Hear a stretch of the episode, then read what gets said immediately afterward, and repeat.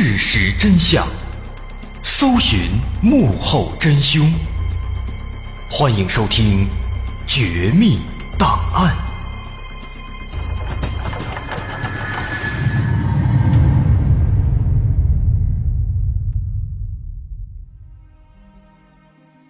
还原事实，探索真相。欢迎收听今天的《绝密档案》，我是大碗。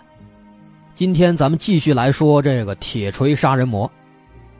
在上期末尾，咱们说到了蒋律师的经历，多亏了蒋律师及时出现，才让刑侦专家张鑫画出了凶手的画像。今天呢，咱们接这个茬儿继续往后说。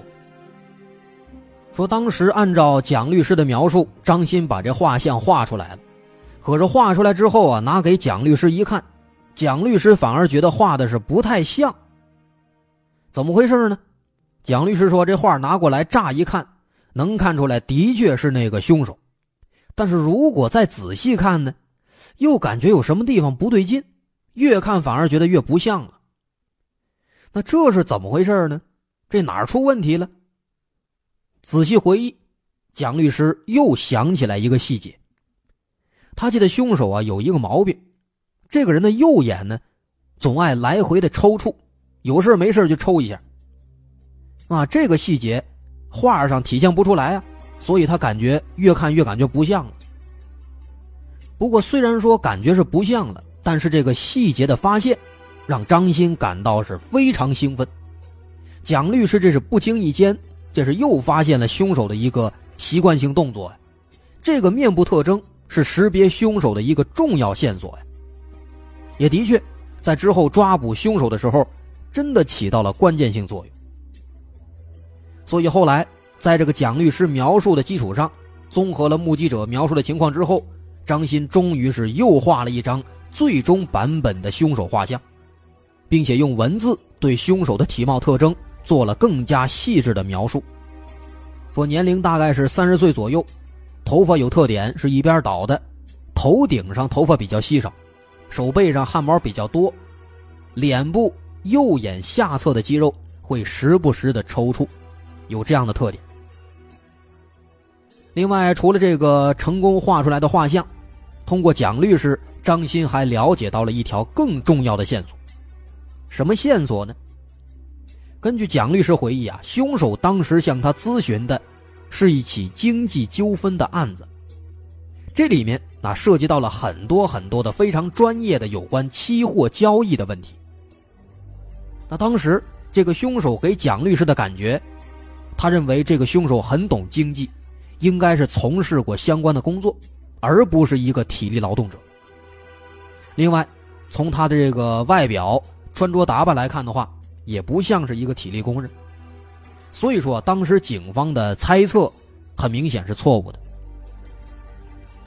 最终，结合凶手向律师咨询的是有关经济的问题。同时呢，他也不像是一个体力工人。张鑫猜测，这个凶手啊，很有可能就是做金融相关的行业的，或者说呢，对这个行业有很深的了解。所以当时张鑫就建议警方带上凶手的画像，到太原当地的一些什么期货交易场所呀，或者是证券市场啊，去这些地方去看一下，没准能找到凶手。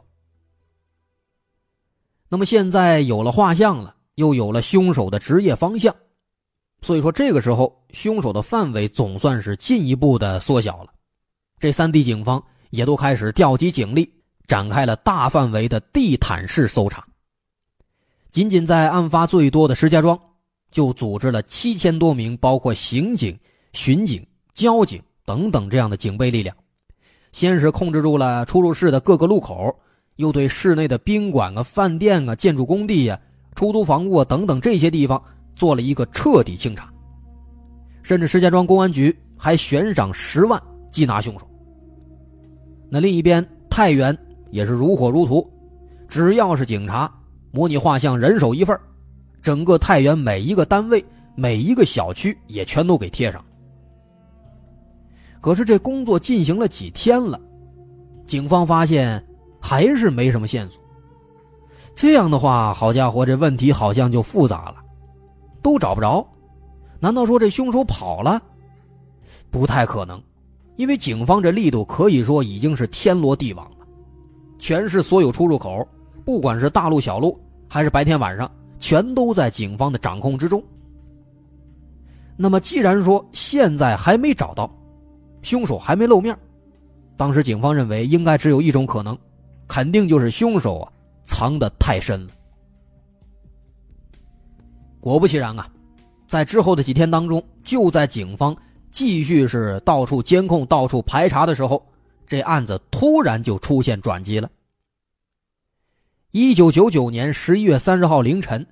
在曾经被凶手抢走的一部手机上面，出现了重要线索。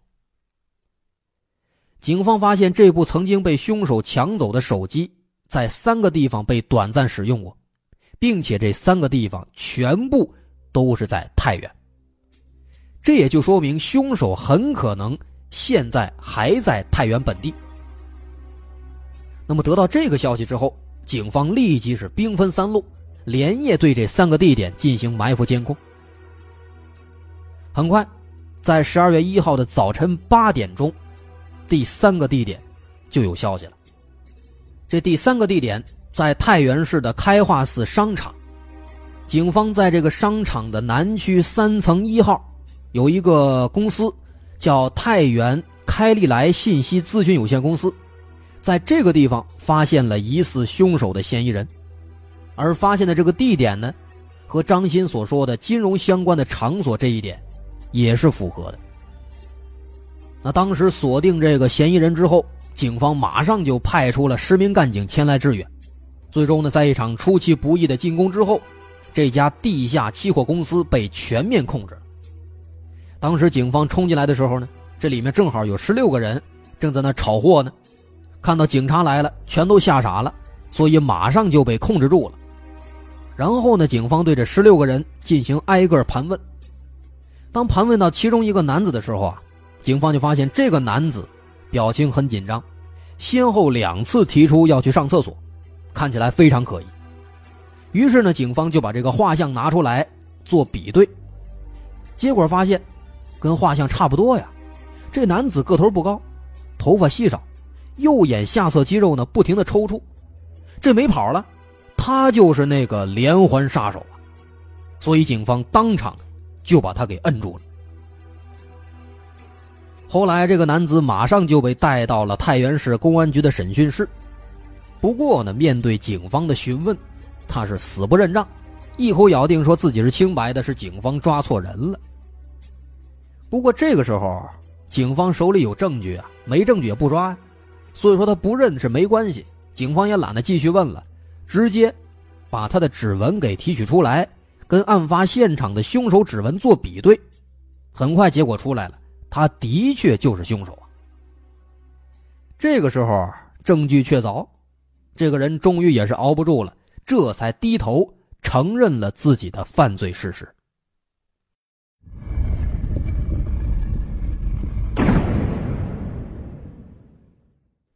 这男子交代说自己叫刘军。当时是二十八岁，是陕西省潼关县东关镇人。在他七岁的时候呢，他父亲出车祸不幸身亡，母亲后来改嫁了，所以从十二岁开始，他就一个人浪迹天涯，四处打工。那么在这个打工的过程当中，他慢慢的学会了坑蒙拐骗，最终就走上了入室抢劫杀人的道路。这段过程，当时刘军讲的是声情并茂啊。对自己的这个犯罪事实也同样是供认不讳。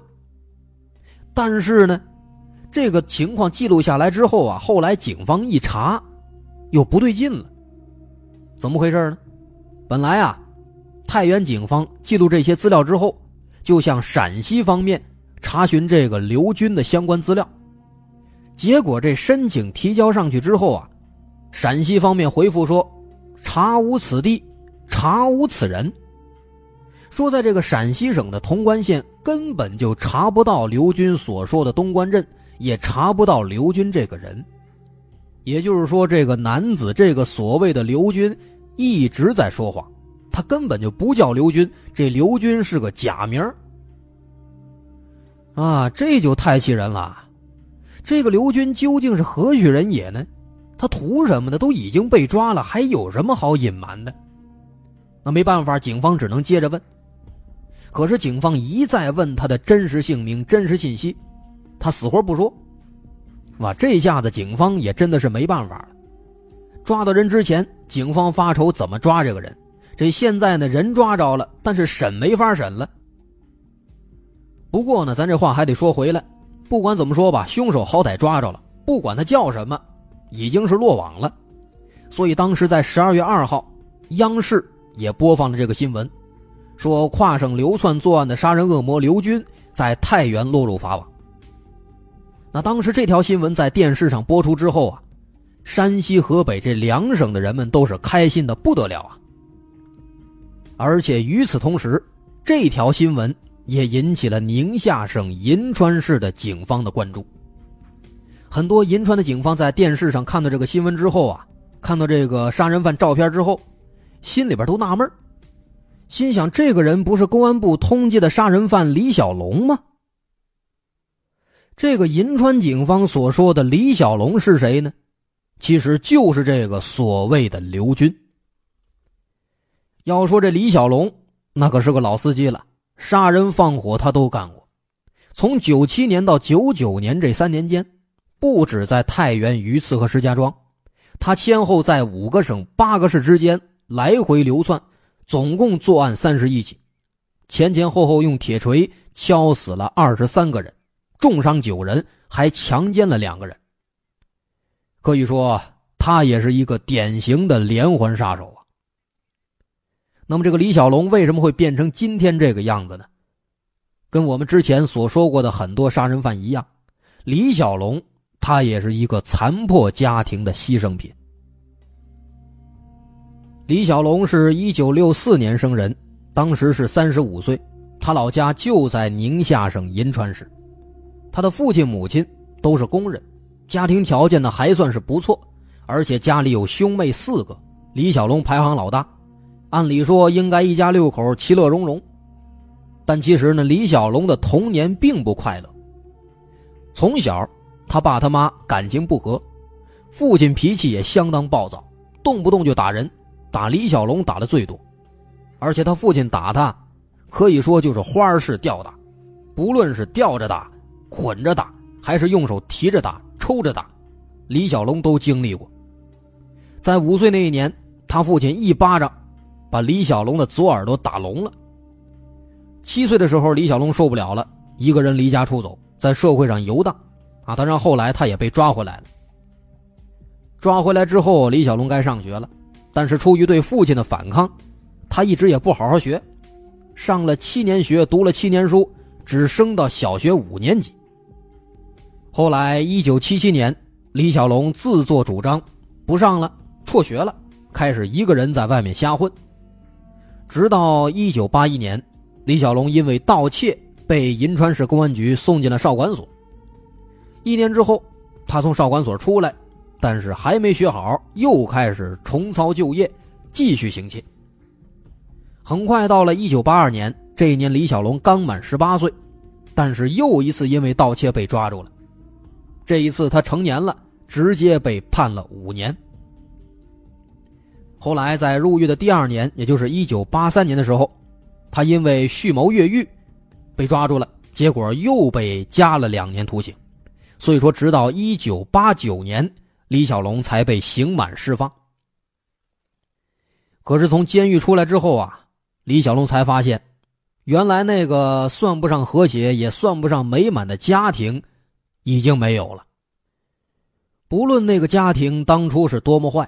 但好歹那是一个家呀，但现在家已经没有了，父母天各一方，离婚了。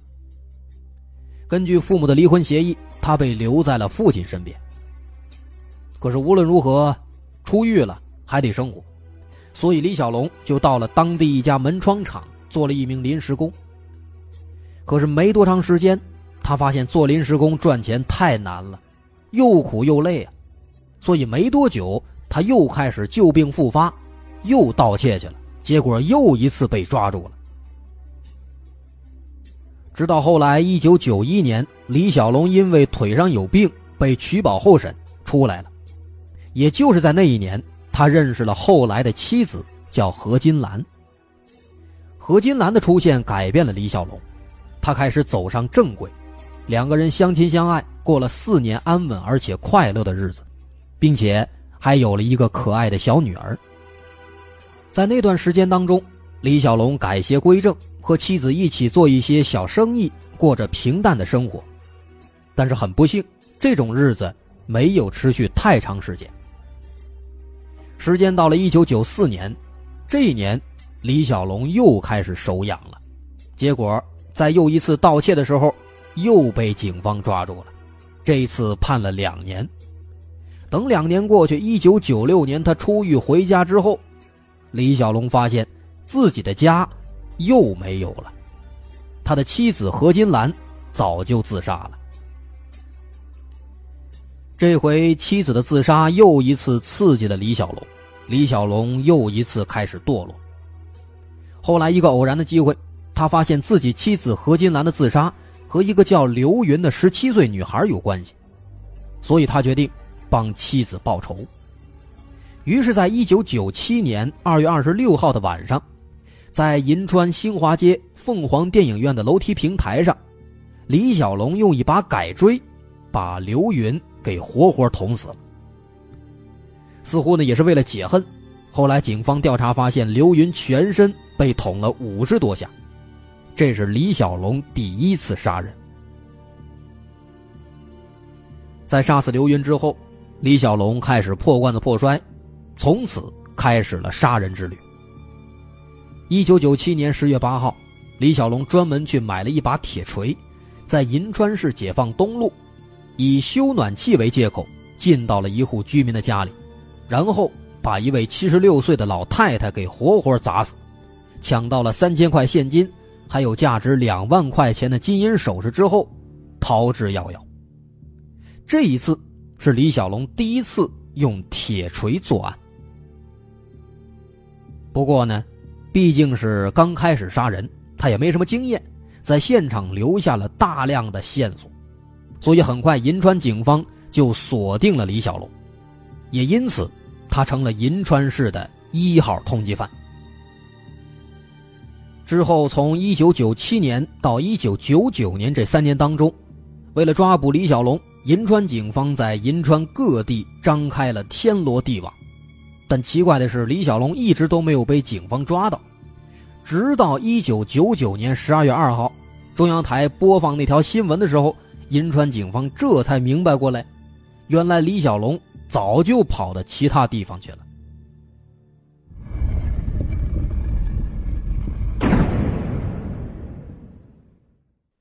现在李小龙终于被抓住了，他的身份也真相大白，明白了他不是刘军，原来叫李小龙。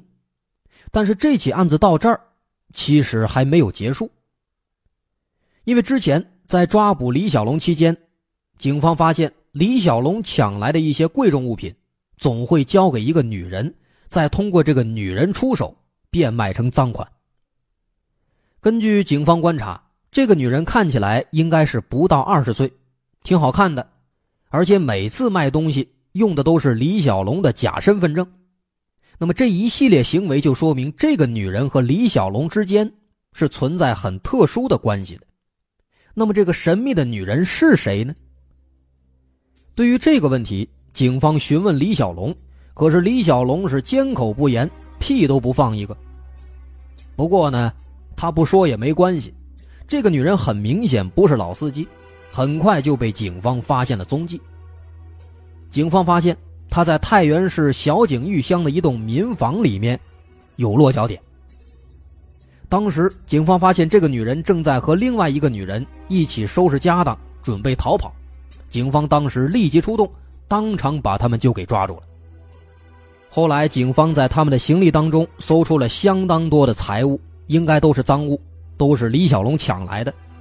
其中，金耳环、金戒指有十六枚，金项链、金吊坠有十条，手镯有一副，手机有一部，传呼机有三台，手表有六块，照相机有两部，还有彩电一台。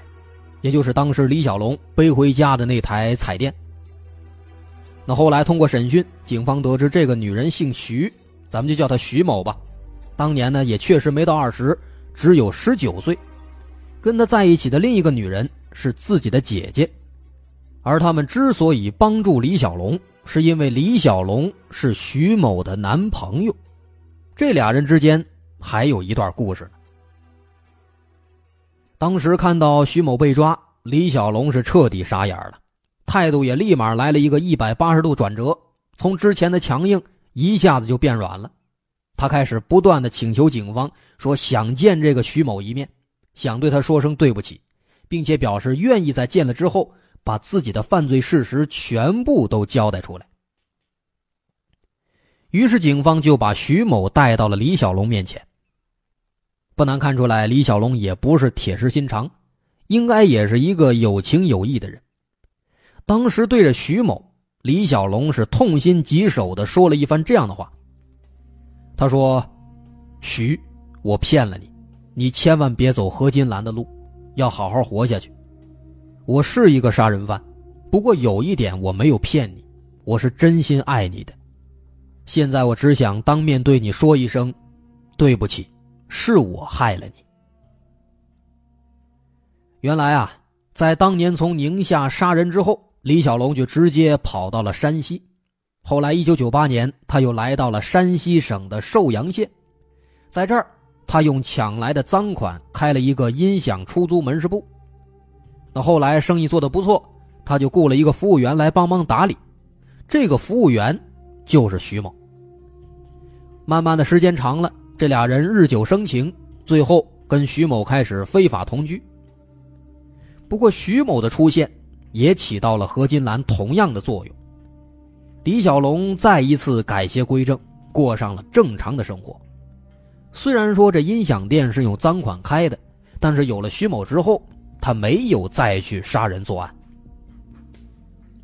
再后来，到了一九九九年，日子好了一点，李小龙决定和徐某去太原发展，于是他卖了自己的音响店，带着徐某来到太原。俩人在小井玉乡租了一间房，这个地方也就是后来徐某被抓的地方。那当时来到太原之后，因为那阵子都说炒期货赚钱，所以为了生活，李小龙也开始炒期货。但是天有不测风云啊，炒了几轮下来之后，李小龙赔了。那为了填补漏洞，他只能继续把希望寄托在期货身上，结果没想到是越炒越赔。最后欠下了巨额的债务。慢慢的时间长了，债主们天天上门要账，甚至还用徐某来威胁李小龙。那面对这样的情况，李小龙是压力山大呀。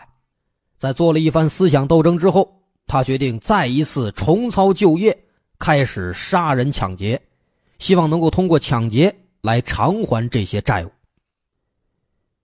不过，慢慢的随着作案次数增加，李小龙发现抢劫杀人似乎并不能帮他偿还债务，因为每次抢到的钱太少了。但是这个时候，他想停已经停不下来了。在这个过程当中，杀人已经成了他发泄压力的一种方式，已经上瘾了。所以从九九年十月份开始，太原、榆次，再到石家庄，连续发生了十几起抢劫杀人案。而这一切，徐某全都不知道。他一开始始终以为李小龙拿的那些值钱的东西都是他挣来的，直到后来有一天，他发现李小龙突然失踪了，而后没多久就在电视上面看到了他是杀人犯的消息。这时候，徐某才赶忙和姐姐取得联系，准备收拾东西赶快逃走，结果被警方一举抓获了。同时需要接受惩罚的还有李小龙的家人。当年为了让李小龙尽早归案，银川警方曾经很多次对李小龙的亲属做过动员工作，但是他们不仅不主动提供线索，还故意隐瞒真相。尤其是李小龙的弟弟李卫东和妹妹李丽，两个人暗地里多次和李小龙电话联系，李丽甚至还资助过李小龙一千块钱。致使李小龙长期是逍遥法外，继续作案。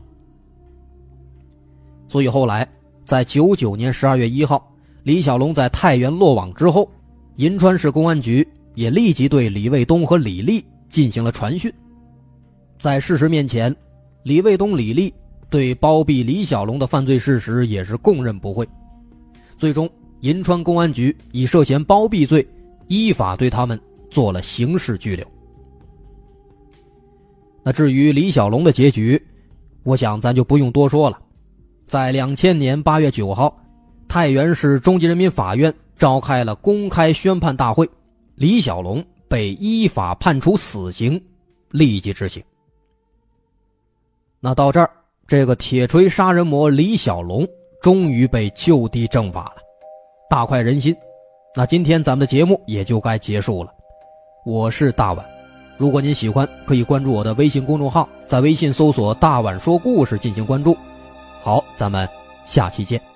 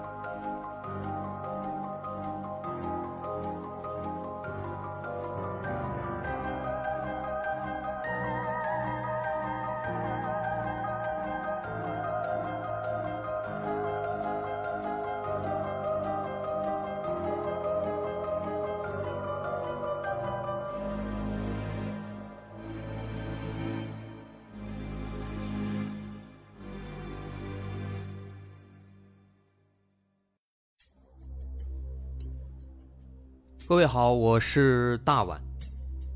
我们的《绝密档案》在喜马拉雅已经陪大家走过了一年多的时间，一年多的时间，我们更新了一百多期节目。在这一百多期的内容里，我们讲述了各种各样的怪奇事件。那在今后呢，我们也想尝试去做更多的其他类型的内容，比如一些自然怪象，比如有一些名人的黑幕。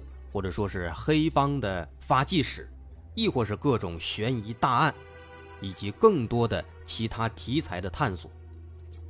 针对这些内容，目前我们也已经有了一个大概的规划。我们将会把这些内容做一个大概的整合，放在之后我们即将推出的一个新的专辑当中。这个专辑的名字暂定叫做《绝密档案：深夜调查局两百家尘封的未解之谜》当中。需要说的是，这个新专辑我们决定在喜马拉雅作为会员节目进行独家播出，总计有两百多集的内容。专辑上线时间将会在不久之后的九月九号，大家届时可以在喜马拉雅搜索关键词“绝密档案深夜调查局”，就能够找到这部新的专辑了。在上线前的这段时间当中，也欢迎大家添加我们喜马拉雅工作人员的微信。X m l y 零三三零，也就是喜马拉雅四个字的拼音的首字母加零三三零，x m l y 零三三零。添加微信之后，工作人员将会把大家拉进喜马拉雅官方的粉丝群，届时将会有不少福利活动，送喜点、送签名书等等其他惊喜在等着大家。需要特别说明的是，新专辑。将会是喜马拉雅的会员专辑，也就是说，如果您是喜马拉雅的会员，就可以免费收听本专辑。目前，喜马拉雅的会员价格为每个月六块钱，六块钱就可以听到我们的两百多集故事，也是很划算了。希望大家能够多多理解，多多捧场。九月九号，我们不见不散。